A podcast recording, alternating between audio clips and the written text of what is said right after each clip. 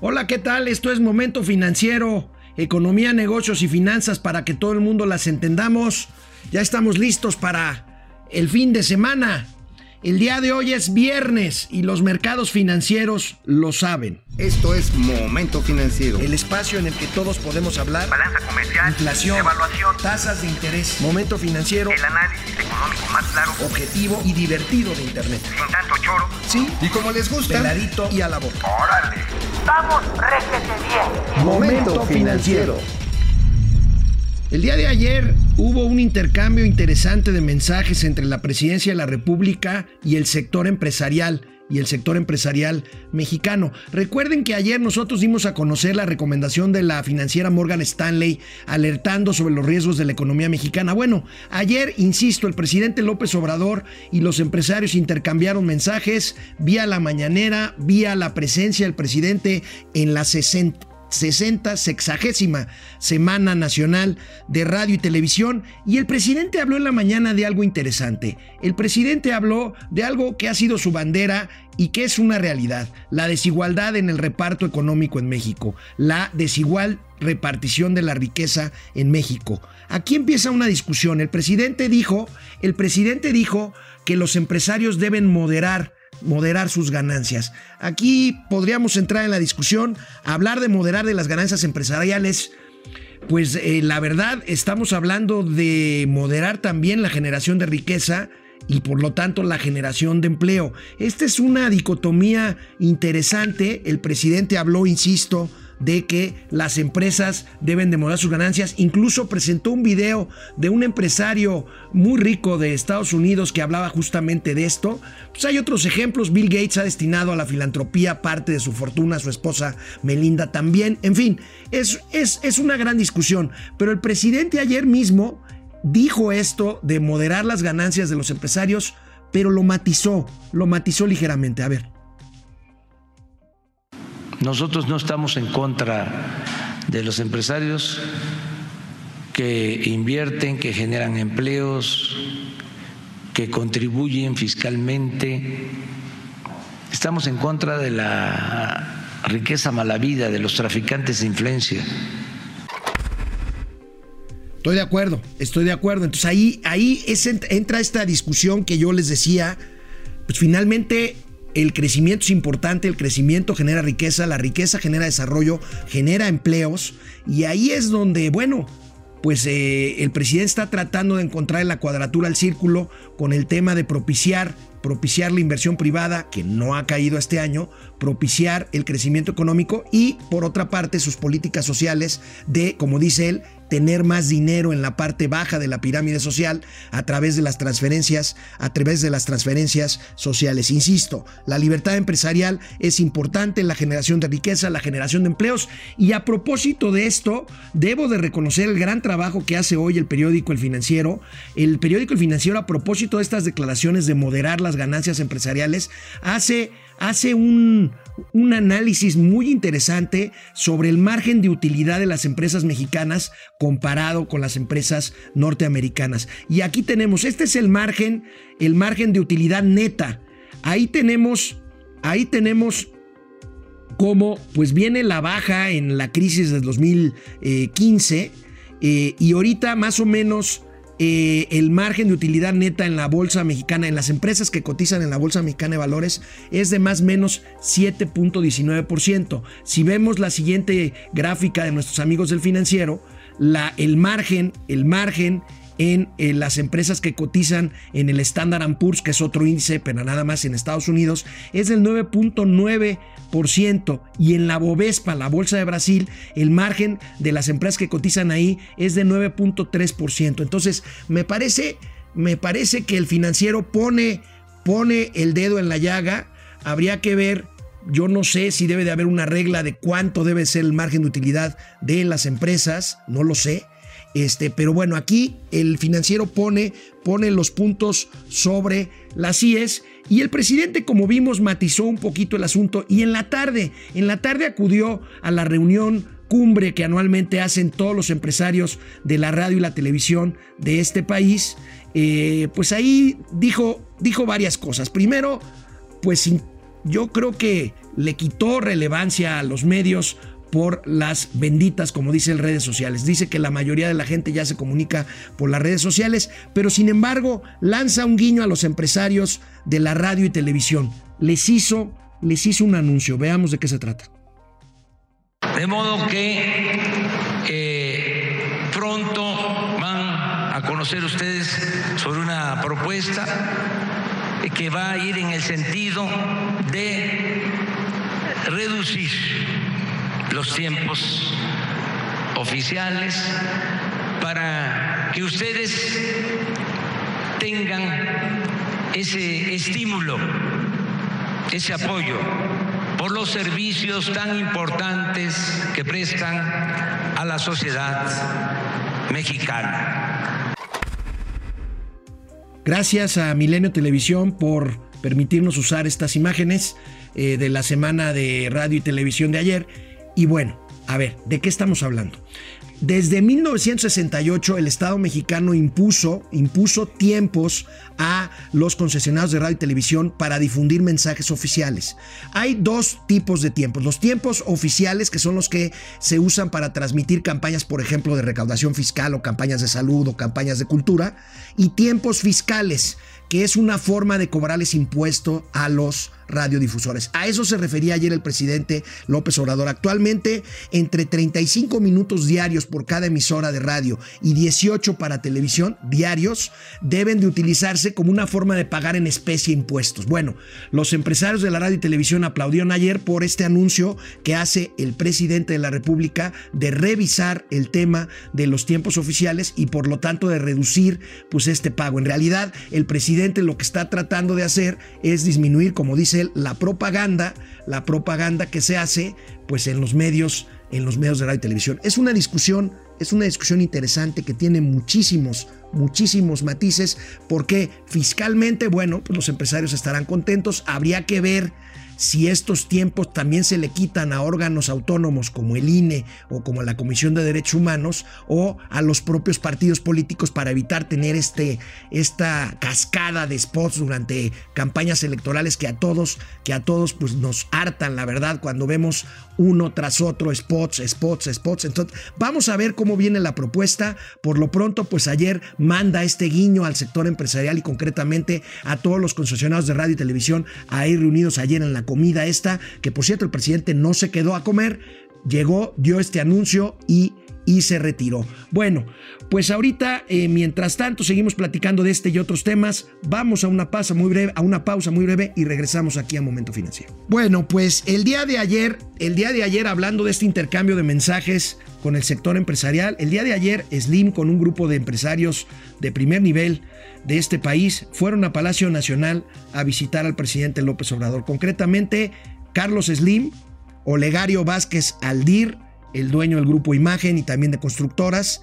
Ricardo Salinas Pliego, el mandamás de TV Azteca, Carlos Juan González, el de Banorte, también constructores todos ellos, se reunieron ayer con el presidente para manifestar su interés en participar en la licitación, en la licitación de qué creen, el tren Maya. El tren Maya, que implica una inversión de 120 mil millones de pesos, se espera que de estos 120 mil millones, el 60% sea inversión privada y estos empresarios han manifestado su interés por participar. Pero veamos qué dijo Carlos Slim en las afueras de Palacio Nacional sobre esta reunión.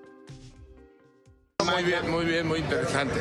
Turísticamente, desarrollo económico. De todo, de impulso al sureste de la República. ¿Participarán ¿Qué tan en- importante? ¿Participarán en las licitaciones? Sí, sí, participaré. ¿En cuál licitación? Pues vamos a ver, todavía no sale. ¿Considera que hay información suficiente?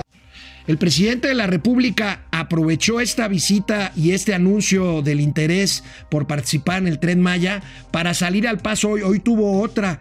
Otra mañanera complicada, el presidente y los reporteros le insistieron mucho en el tema de Chihuahua, pero también le insistieron mucho en un dato que salió hoy, hoy en el INEGI. Hoy salió otra cifra negativa en cuanto al consumo privado en el mercado interior que va para la baja el consumo y le, cuestionaron al presidente, le dijeron, oiga, ¿por qué ¿Por qué estas cifras uno tras otro día negativas sobre el crecimiento económico? Y el presidente usó, usó o arguyó lo que le dijo Carlos Slim ayer para decir que él tiene otros datos. Ayer, Carlos Slim, a ver si con esto este, resulta suficiente para los expertos, me dice que se está incrementando el consumo de los que usan el teléfono más barato, más sencillo.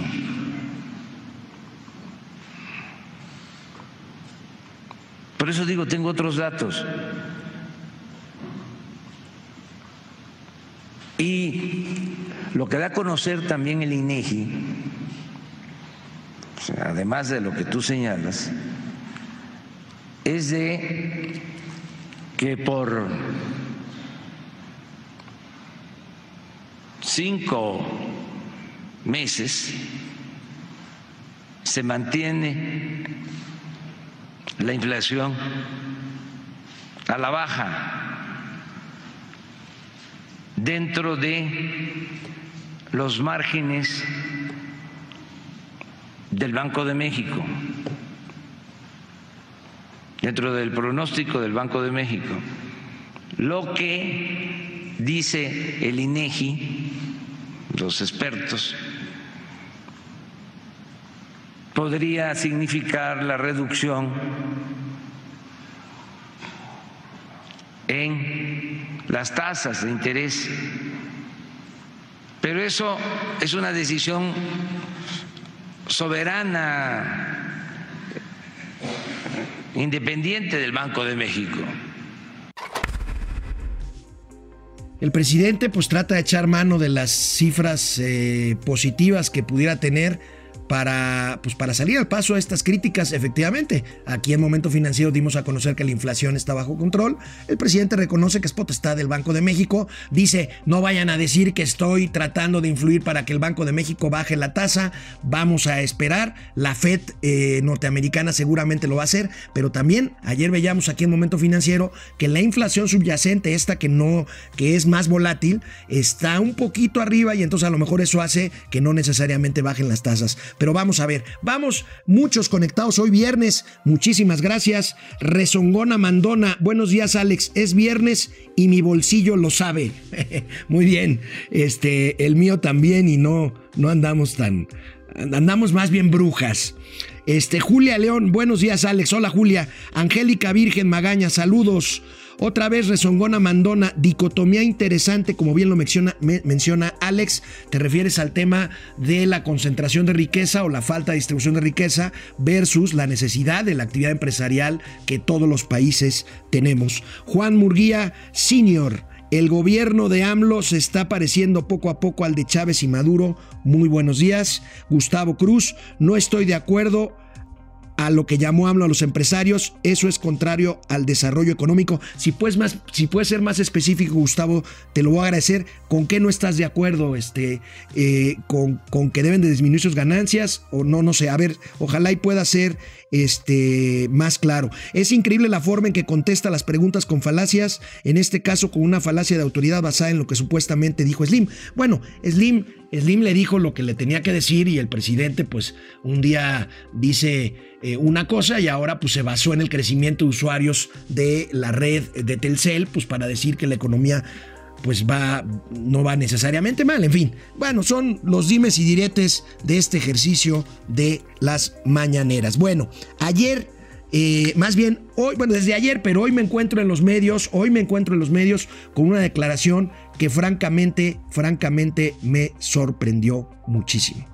Alfonso Romo, el jefe de la oficina de la presidencia de la República, eh, declara en una reunión, en una reunión celebrada en Nacional Financiera con los consejos consultivos de Nacional Financiera y de Bancomext, que son empresarios de todas las regiones del país. El jefe de la oficina dijo que los hechos de violencia registrados últimamente no afectan, no afectan a la, a la inversión. Bueno, yo creo que si afectan, habría que ver a qué se refirió, pero pide Alfonso Romo no magnificar estos hechos de violencia. Híjole, yo no sé a qué se refiere, yo no, se refiere, yo no sé a qué se refiere con no magnificar estos hechos de violencia. Ahí tenemos al señor Romo. Yo creo que aquí no es cuestión de magnificarlos o no, son hechos lamentables, son hechos crueles, son hechos deleznables, son hechos monstruosos que ya pues hemos dado hemos dado a conocer por aquí. Tenemos aquí, antes de ir al corte, eh, más este, eh, comentarios. Marcos Daniel, saludos desde Córdoba, Veracruz, Córdoba, tierra cafetalera. Excelente, excelente café y excelente tabaco. Y bueno, Claudia Valles, no es frenar la economía y con eso la generación de empleos. Estoy de acuerdo, estoy de acuerdo contigo. Eh, Paco Franco, AMLO, muy puntual, siguiendo lineamientos del nefasto comunista Foro de San Paulo. Bueno, pues ya veremos qué onda con el fondo de Sao Paulo. Bueno, mientras tanto, tenemos una pequeñísima pausa y regresamos aquí a Momento Financiero.